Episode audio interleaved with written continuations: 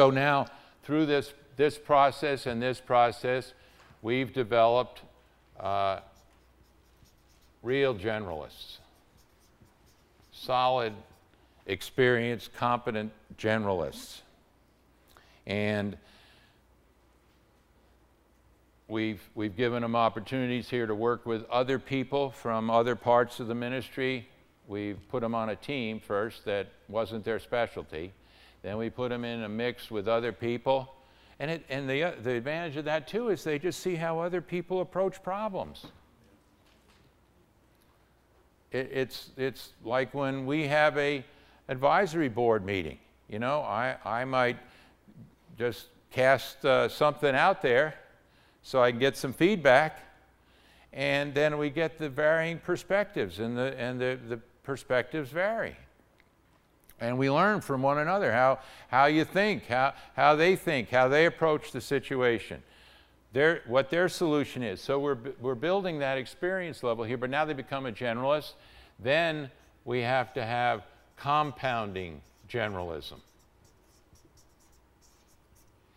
Compounding generalism. And what's, what's that? Well, let me, uh, let's, let's do something over here. Um,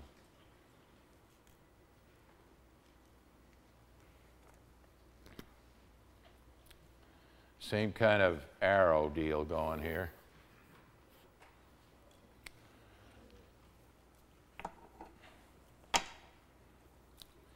Here is a specialist. And here is a generalist. They're the same individual. Just depends on how you lead them. Whether you're going to cultivate, a, uh, continue to cultivate the specialist or you're going to cultivate a generalist. But they're, they're the same. The same individual. It's one individual at this point. Okay, so this, this circle here or this circle here is the same individual, but we're going to play it out in two different directions. So this individual here is a specialist.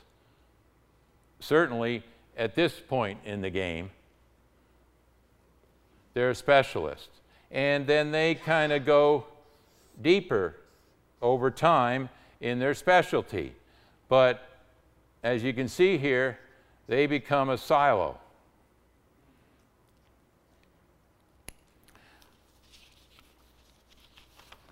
They become a silo. They're developing competence and capacity, more competence, more capacity, but in their specialty which is okay. There's nothing wrong with that, and that is perhaps necessary in certain aspects of the ministry. But it's not going to build the ministry for you to be an ultimate CEO. It's not going to get you there. You may need to have this in certain capacities. But, eh, but it, we're building this, the silo deeper. Now, we're, we're talking here about compounding or ultimate ultimate generalism, compounding generalism. See, you will not be an ultimate CEO if you don't have ultimate generalists and enough of them to keep you there. Otherwise, you're going to, when God keeps layering more on, you're going to have to come back into the fray and handle more of the stuff again because you haven't developed people to handle it for you. That was worth the price of admission right there. So these are silos. These are the specialists here. Silo specialists. And if you have this, and you're, and here, you're the leader, or anybody in the ministry, any leader, any leader is here. Could be you. If you just have specialists behind you, uh, I don't think, for, unless you're here for the first time, that's not the case. But if you, if downline you just have silos, then you have to have silos like this reporting to somebody because there's nobody that can lead the others. Remember, I told you when I, when I uh, first took the job, God said, You take that job, that mega church. You help them. And so uh, when I said yes, so God said, If he asks, you say yes. And so he asked, and I said yes. And then I found out that I had 19 direct reports, 19 silos. That's not even half of them there. Well, there's more than half, but it, and it went to 22 before I could get anything changed. I mean, we, we needed three more silos to, just to keep pace with the ministry. But this, this, is, this, this is like it says in Exodus 18. They stood around from morning till night. You know, and they didn't get any disciples. They were, I couldn't, this, this, there was no way to have effective relationship here and build these people. So the, that's, this is no good. You, you have no, for you new people, no more than five. I didn't say that yesterday, but you don't want to have any more than five Aarons and Hurs on your team. Six, I did say that. Six is all right. God will cut you a little credit. Okay, so we've got silos. It doesn't work. So here's a generalist. And from this, well, we started right here building them. And then this stuff innovation culture, task force, special projects, stretch enrichment, beginning of stretch enrichment exercises, generalist, and then compounding. So, what does that mean? Well, maybe we increased their capability, we increased their generalist knowledge when we put them on the team they weren't, they couldn't be a specialist in. Then in innovation, we got them on those innovation culture things and we increased them there. And then we made them, we give them another assignment, we uh, promoted them to some greater responsibility, or you gave them greater responsibility assignments within their current assignment, and we grew it again. And then we're going to, I'm going to show you the rest of it here, and we're, we're going to major on a few of those things tomorrow. But now, compounding generalism. And so what, what would that be? So you see now we're starting to expand their capacity and their competence. Or you could say competence in greater capacity. But those two things. This, we said yesterday, what? What was the key word? Discipleship. So, discipleship meaning depth of discipleship. I'm going to give you an illustration tomorrow to show you why. What happens if you don't have depth? Depth of competence and depth of capacity. You've got to have depth. You cannot be the ultimate, go higher, and not have more depth. You have to have ballast, if we, we take a naval term. You know, if you got a higher superstructure on the ship, you better have more weight in the keel and go deeper with the hull to offset and so if you're going to go higher, you got to have more depth or the thing just falls over. So depth of discipleship, and that means depth of capacity, depth of competence.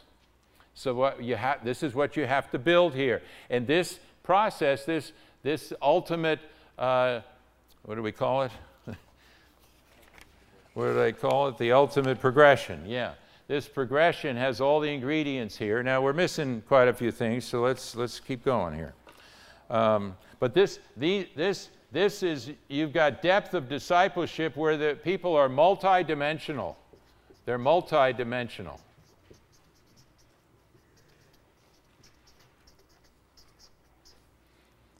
They they did um, a a study at Harvard. A guy at Harvard did a study of uh, Korean War veterans.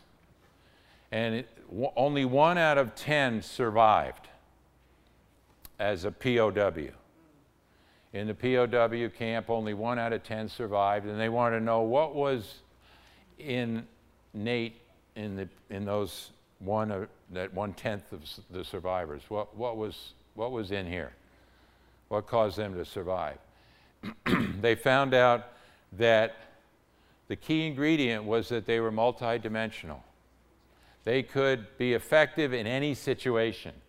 When it called for firmness, they needed they could be firm. When it called for lightness, when it called for compassion, when it called for being tough, they were multidimensional.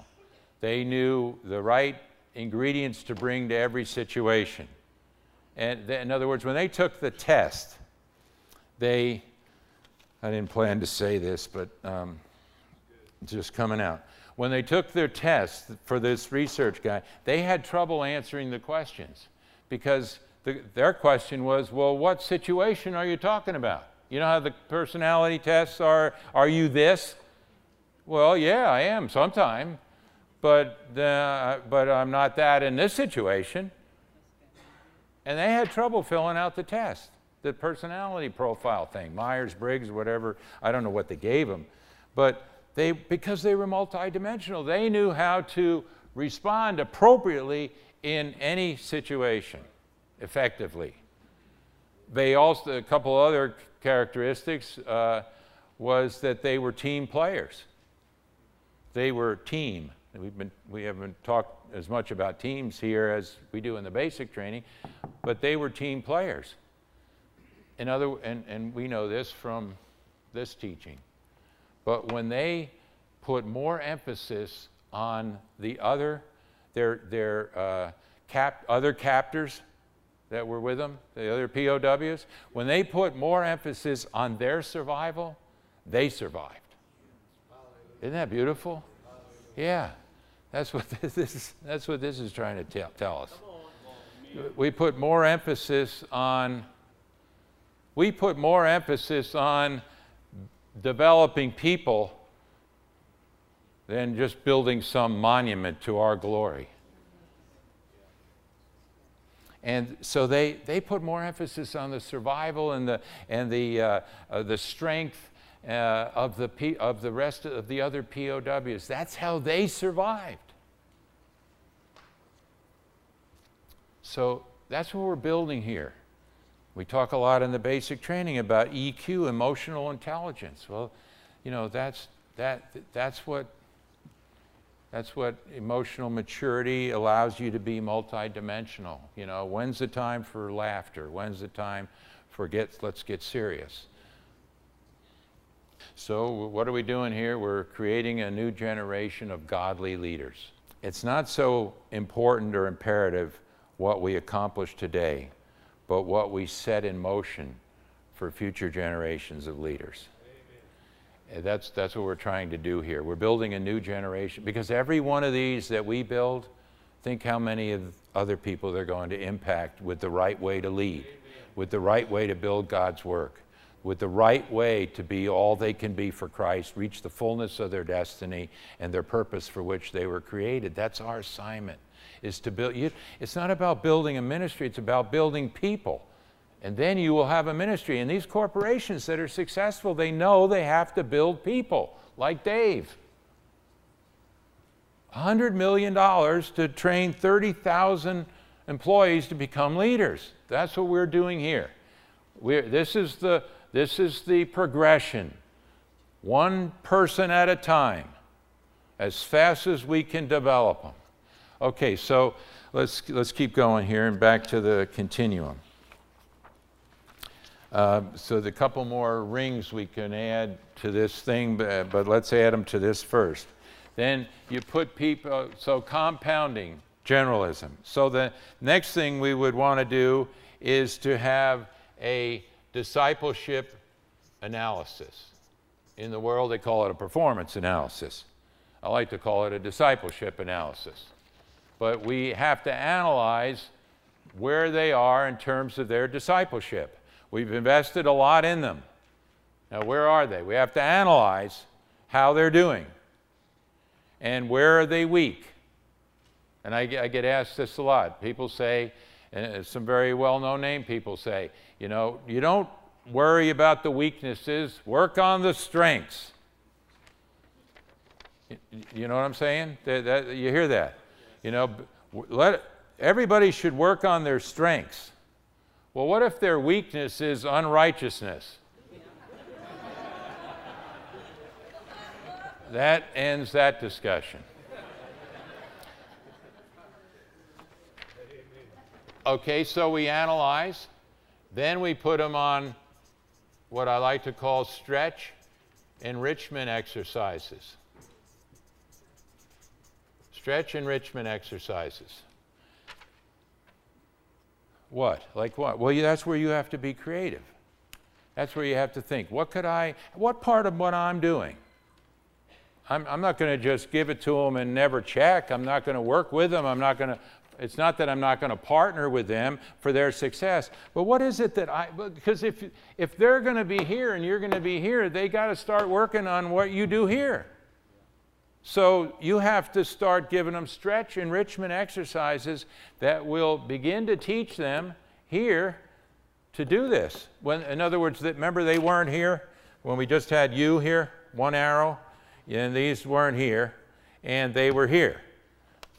But when, and so when you were here, you give them these stretch enrichment, you give them part of your job. You say, hey, you run the meeting this week, I'll be gone.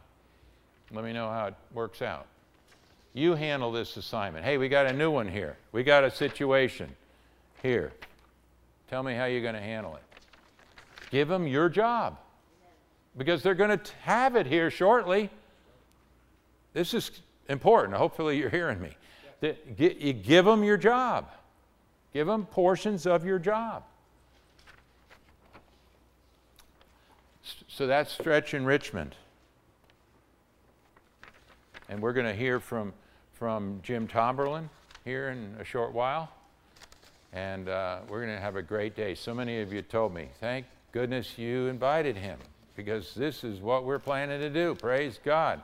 So uh, it's nice to know that, you know, when you hear from God occasionally, it helps. So, but, but if you're going to have multi sites, I mean, this thing can change, the dynamics can change very quickly when God starts throwing the, some biggies at you. And when you heard Pastor say yesterday, Pastor Coward said it, in what period of time? Just a, a, a few, year, a year or two. Four, right? Four, four multi sites in two years. Yeah. So he, had, he, he didn't just call uh, some recruiting agency and send the people over to run that new building I got. No, he had to send teams out. And people had to, and they had to have his DNA. They had to have his DNA, his culture. They had to be a replication of him. Otherwise, you're just sending people, who knows what they're going to do over there. So this is critical.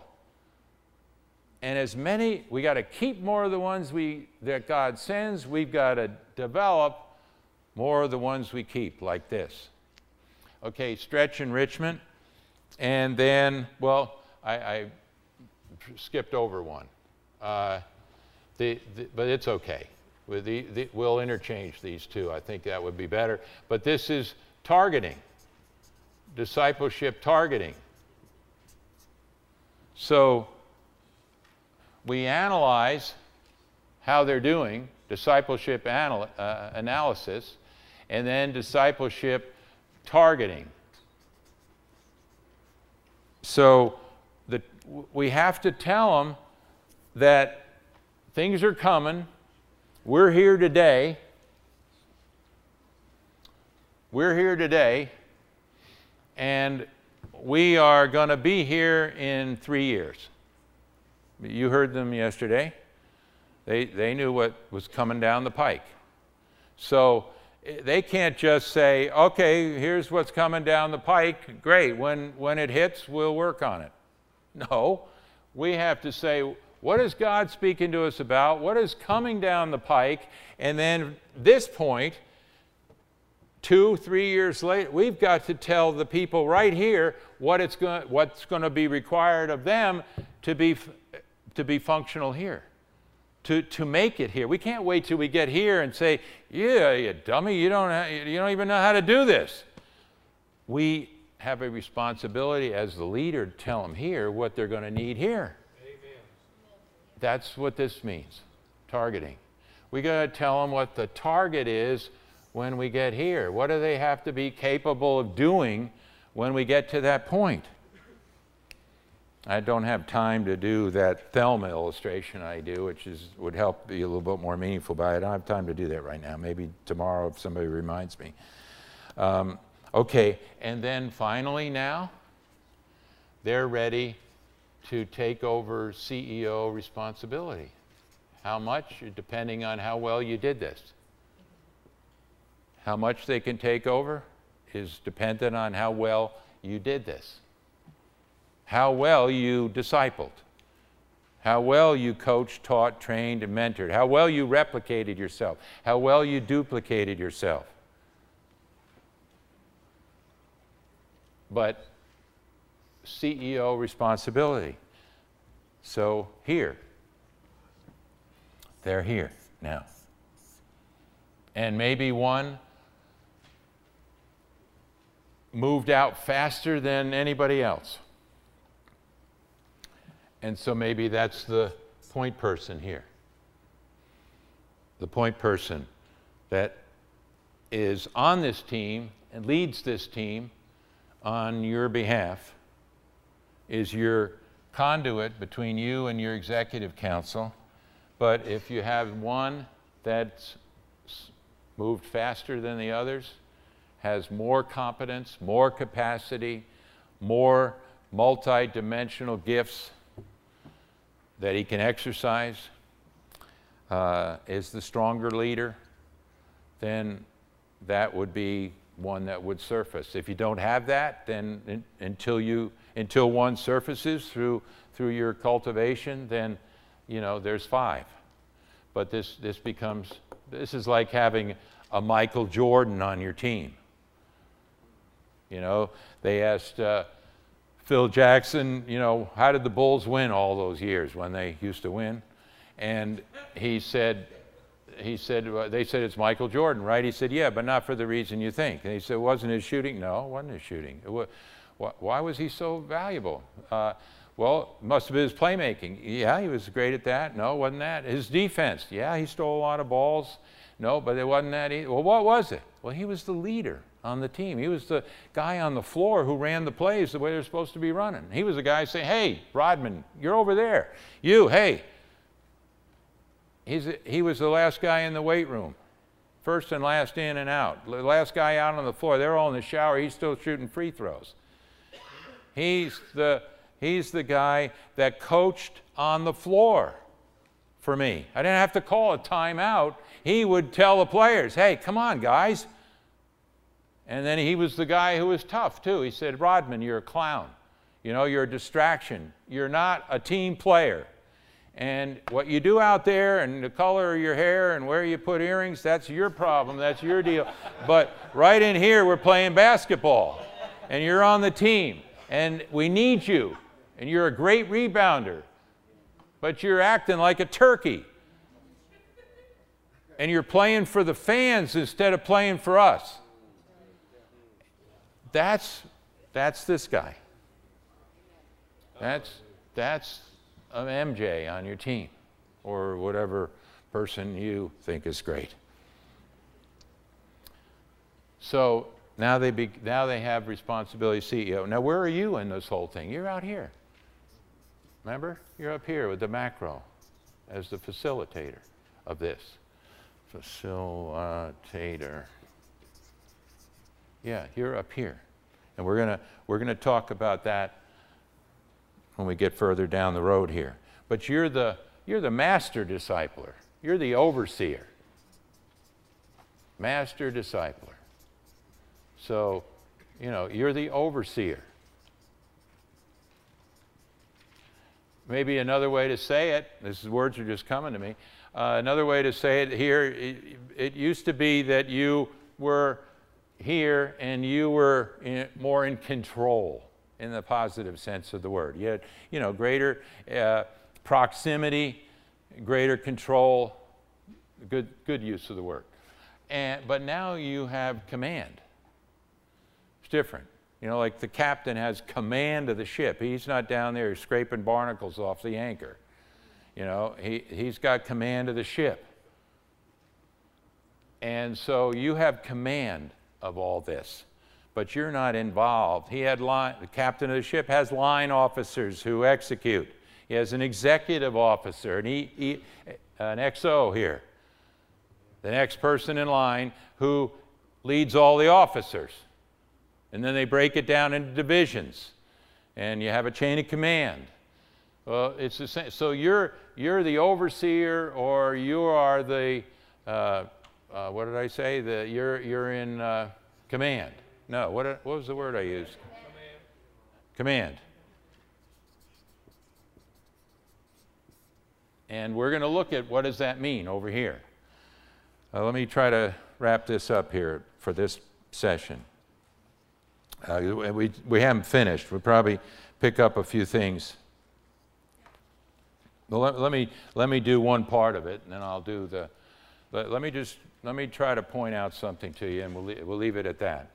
Um, here today, I want, I want you to see how I want you to see how quickly things compound when you're going to be here, and you're going to be the ultimate facilitator. So now you're the visionary. You're freed up to be with God, to hear from God. You're going to be exposed to new entrances out in the world. So get out there, meet people in your community, meet other people other than pastors.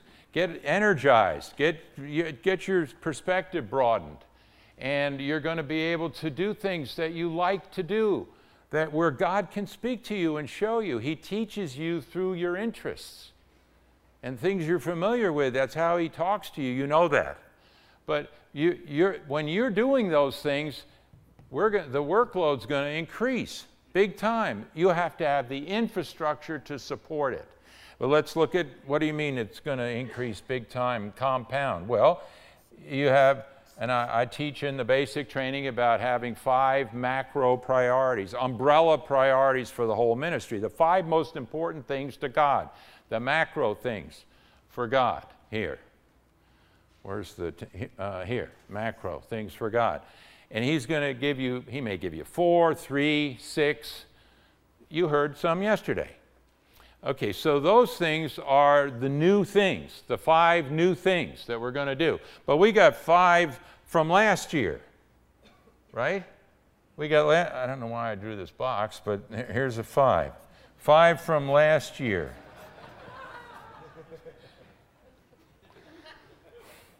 You got a weird sense of humor, you guys. Okay, so here's five, five things from last year. Okay, now th these are the things we worked hard on last year to make happen for God. Okay, but then this year he's going to add five more. So we got 10. next year, five more, 15. Five more. Just in three years, we're up to 20 major things. That's how it compounds. And we have to have people that can handle the additional responsibilities. Just, and look, look at the, this is compounding requirements. Compound, to whom much is given, much more is required. You're going to be giving, given, given a lot of things. And particularly when he sees that you have a infrastructure established and the system is perfected and it's working well. So this is how you get the threefold, fivefold increases. This is how we, we went from a five and two thirds million dollar ministry and a mega ministry to almost $30 million in six years. Compounding success. But you've got to have the wherewithal undergirding you to be able to have that happen. This is, but that's how the corporations do it. That's how they give you the return on your investment. How they have how how they how GE went from 10, a ten thousand dollar investment 14 years later worth eight hundred thousand dollars because of this compounding increase.